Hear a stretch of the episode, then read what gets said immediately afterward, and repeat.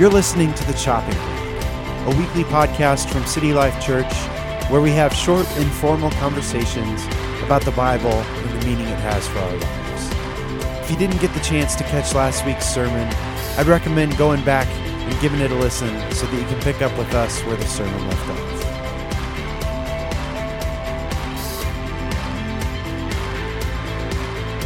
Well, good morning, everyone, and welcome back to the Chopping Block. Good morning.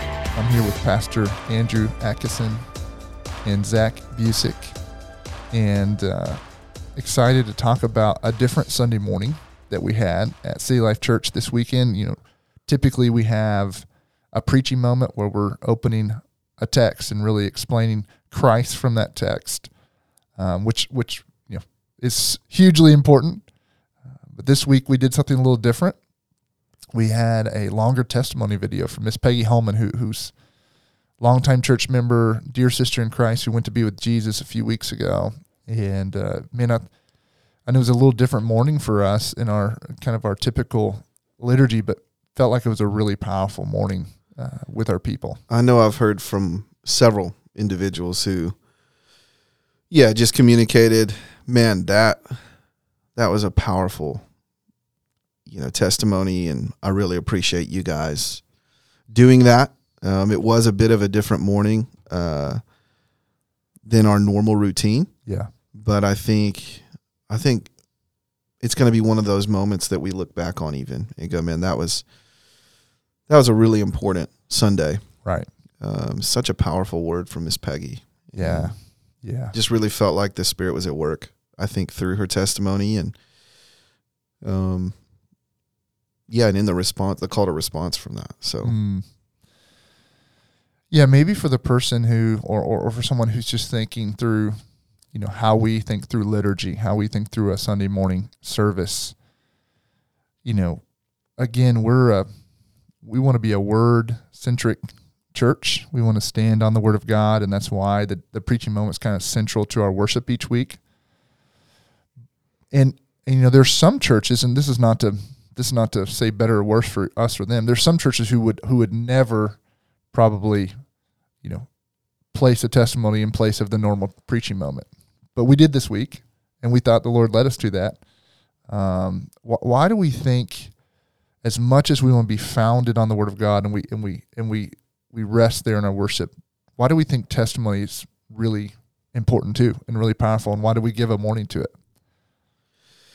Yeah. So, I mean, two of our values at City Life one, to be gospel centered. So, we really believe in this idea of gospel centrality that the, the gospel is center.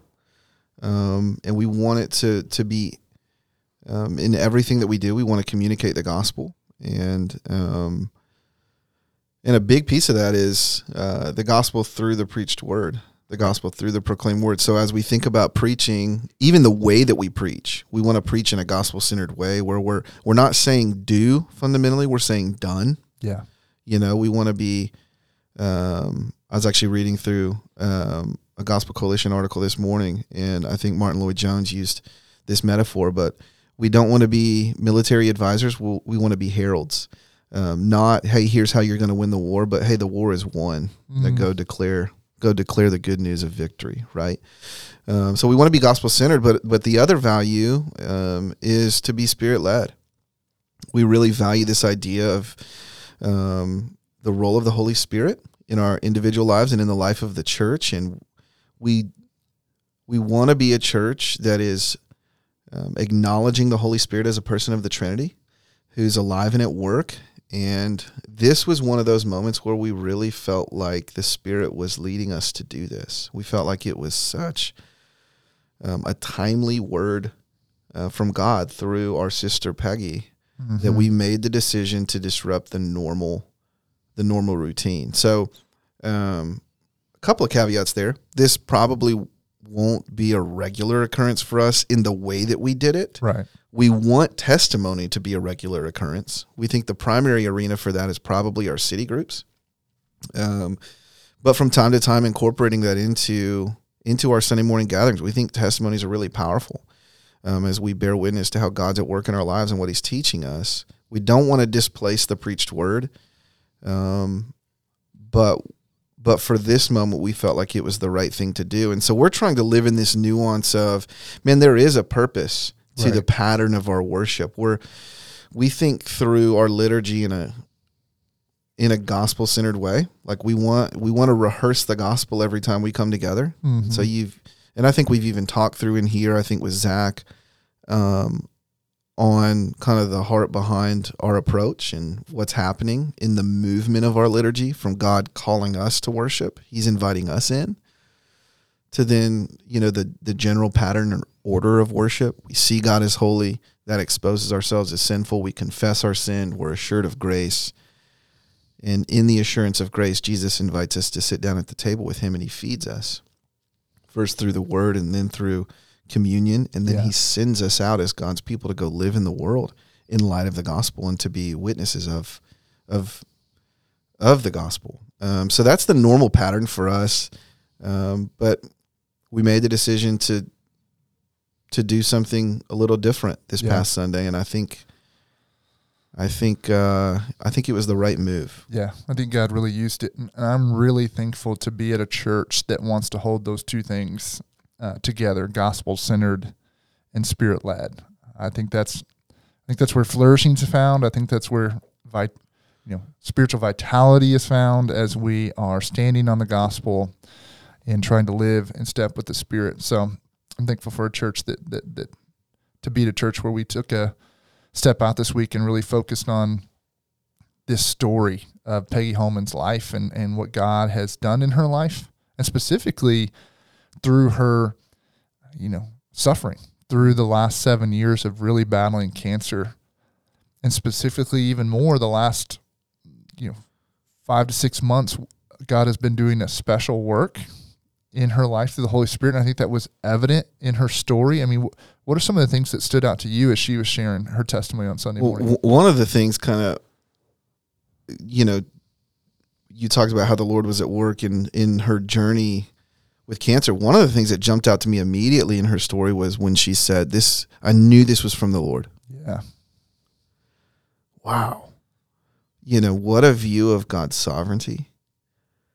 Um, to go, this cancer is ultimately part of God's plan for my sanctification Mm, and how he's going to use my life for his glory. mm. Uh, that jumped out at me. Um, th- that statement in her testimony really gripped me.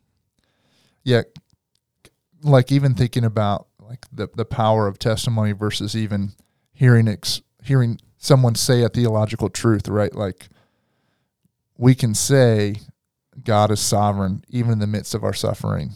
And that's true and the holy spirit can make that really true to people.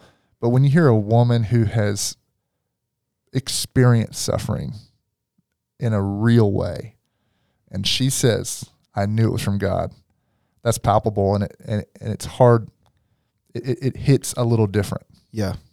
Yeah, kind of. Is, is, this is from that same article I referenced a second ago. Um, C.S. Lewis um, talking about how to use words um, in our writing and in our communication said, you know, y- you don't you don't teach someone how to tie a tie with you know written instruction. You you show them right? And and I think this is one of those moments where it's like you can we should declare the sovereignty of God e- even in our suffering, in pain and sickness. And but if you if you really want to show like if you want to grip someone with what that looks like to trust God in those moments and to really anchor your life on that, you show them yeah. And and I think one of the things Peggy Holman, you know, is doing it, you know, through her testimony, is showing us how to suffer well, mm. showing us how to trust in God in the midst of of hardship with a cancer diagnosis. Um, so that was one thing that that really really gripped me. What would what's something that you would say, you know, in listening to it that jumped out at you? Yeah, I, I think there's a couple things that came to mind. I was actually talking about it with our city group on Sunday. We were going to do some sermon discussion, and then we ended up just reflecting on her testimony, and it, it took most of our time because it was so powerful. But a couple of things that came to mind for me one was just, you know, I think this this this word can be thrown out too much, but the idea of legacy, like the idea of of, of the faith legacy we want to leave, Mm. you know, for our loved ones, for our family, for our children, you know, even thinking about kind of that that that that moment where God really did something special in her life through the Holy Spirit when she had this moment of forgiveness with her daughter because she felt like you know in those last months like I need to for, I need to have all these conversations with people because I want them to know what's true right Mm. and I want to know what I believe um, and and in, in, in our conversations with you with with her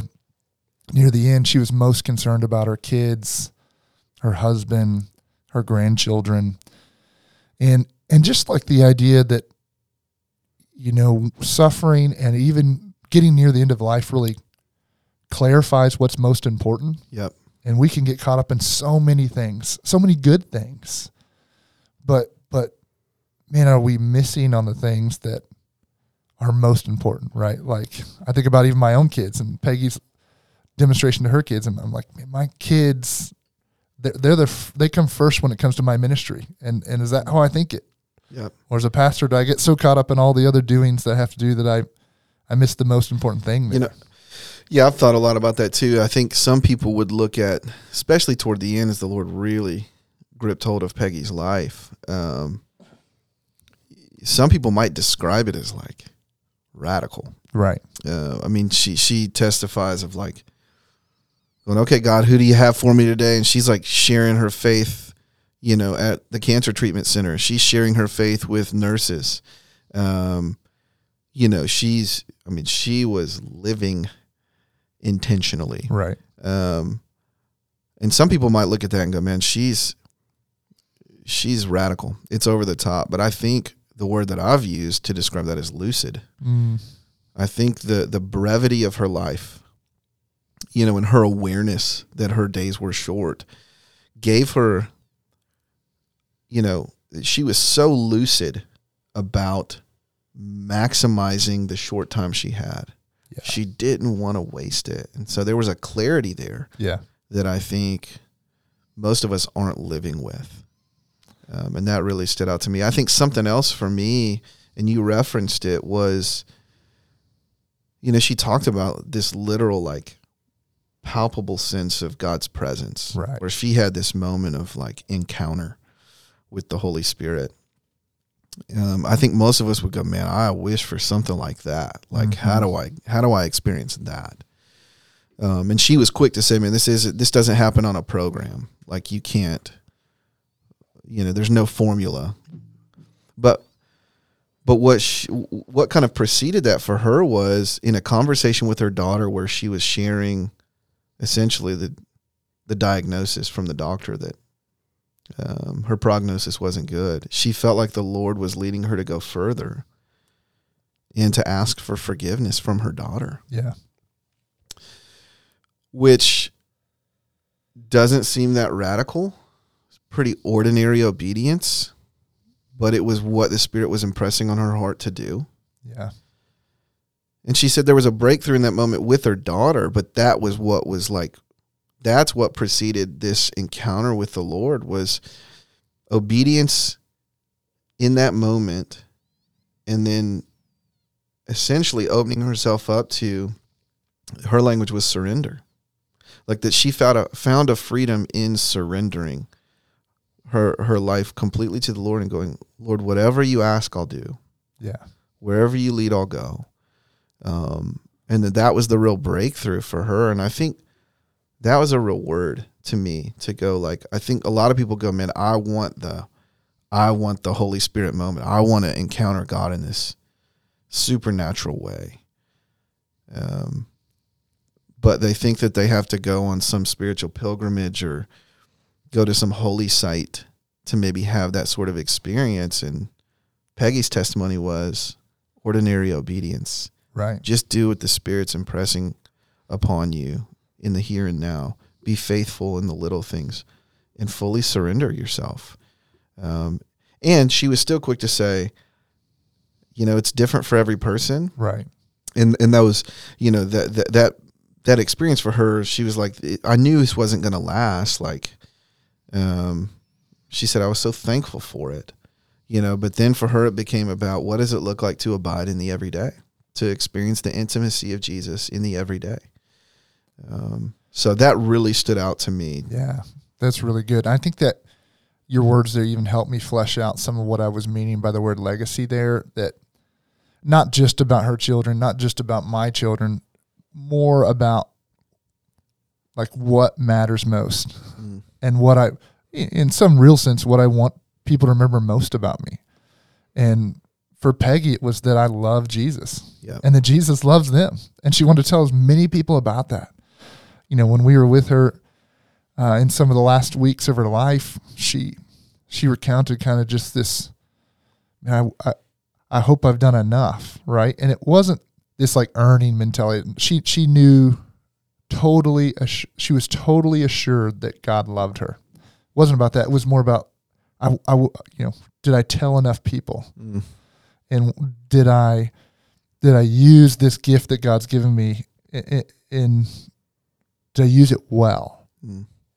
And I just think she talked about living in this power and you know, you and I talk about this often that we so often talk about the what the gospel does in freeing us from the penalty of sin, but we don't often really live out the gospel power, like the, the that it frees us from the power of sin, but also gives us the power to live holy, spirit empowered lives Right. Right? And so uh, I think just I'm envious. Maybe that's I don't know if that's a right thing to say, a good thing to say. I'm envious of Miss Peggy's experience over the last six months of living just with a freedom and to your word, a, a radical obedience to Jesus. And I Mm. want to do that now. Yeah. Like I don't I don't want to I don't want, you know, sometimes God does that. I don't want it to take waiting to 50 years for me to begin doing that. That was her call. Like don't wait 50 years. Right. Start living it now and and I want to care enough about Jesus that I'm willing to share with the receptionist at the doctor's office when I'm there, like Yeah. Peggy. I, I want I want to follow her model. So Yeah. I think that's some of what I mean even by her legacy and how I want that to impact my legacy and others Yep. in our church. So I think if we're honest, most of us don't wake up thinking, and today could be a day where I really abide right. in Jesus. Today could be a day where I live in the power of the Spirit and I experience His presence with me and where I posture myself to receive what He has for me and I'm open to the leading and the guiding of the Spirit in my life yeah. most of us don't wake up that day um, where we give ourselves to the word and it's it's more than a checklist but it's it's an encounter with the living god you know speaking to us through his word. And we're we're trying to actively listen even as we read and study the word and saying speak lord your servant is listening. And Yeah. and maybe you want to deposit a truth in me that is going to carry me through this day or you know something that I even need to to pass on to somebody else I think so much of it living in the power of the spirit is this posture of me like God, you're a living God Mm-hmm. um, and that was so evident in Peggy's life just in talking with her I mean I've, I've come back to this a few times but man it wrecked me when we were in the hospital with her um, this was on the Tuesday before she passed, and Right.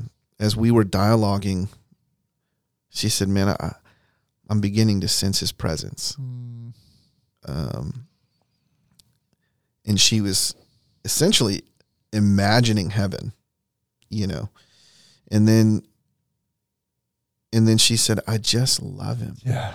Yeah. and it's like, man, Jesus is real to this Mm, woman. Yes. you know and and it's like man that is being i think what's so powerful about her testimony is you know she was saying that's being offered to every single one of us Yeah. That we can live in that kind of a relationship with the living god and and the problem for most of us is we just don't wake up every morning and appropriate we don't take hold of what's being offered us in the gospel and i think peggy did in those Yeah. last months of her life. She really took hold of the full offer of the gospel, and and that's what I'm walking with. Is like, man, I can wake up every morning and I can experience that.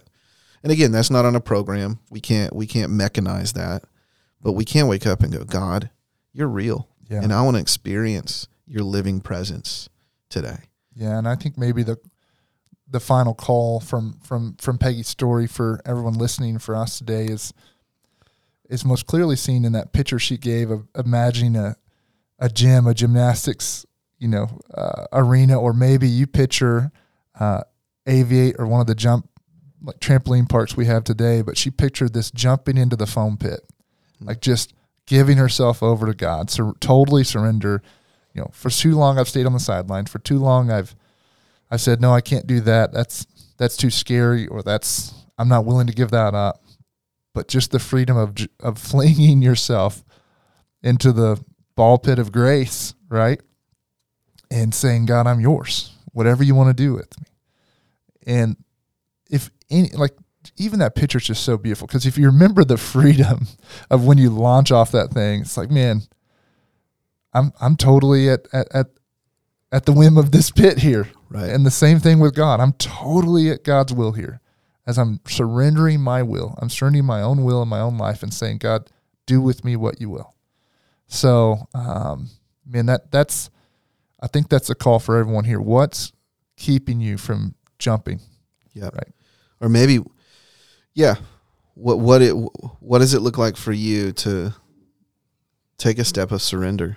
Yeah. You know, is is there something that's obvious to you that's very specific that you're holding back? Whatever that is, I think you know, give that to God. Yeah. Take a step of obedience and and trust him to meet you there with grace. because there's real freedom and there's real power there. Man, we're so thankful for the life of Peggy Holman and uh, what she means to our church and has meant and still means to our church. Amen. Amen. See you next week.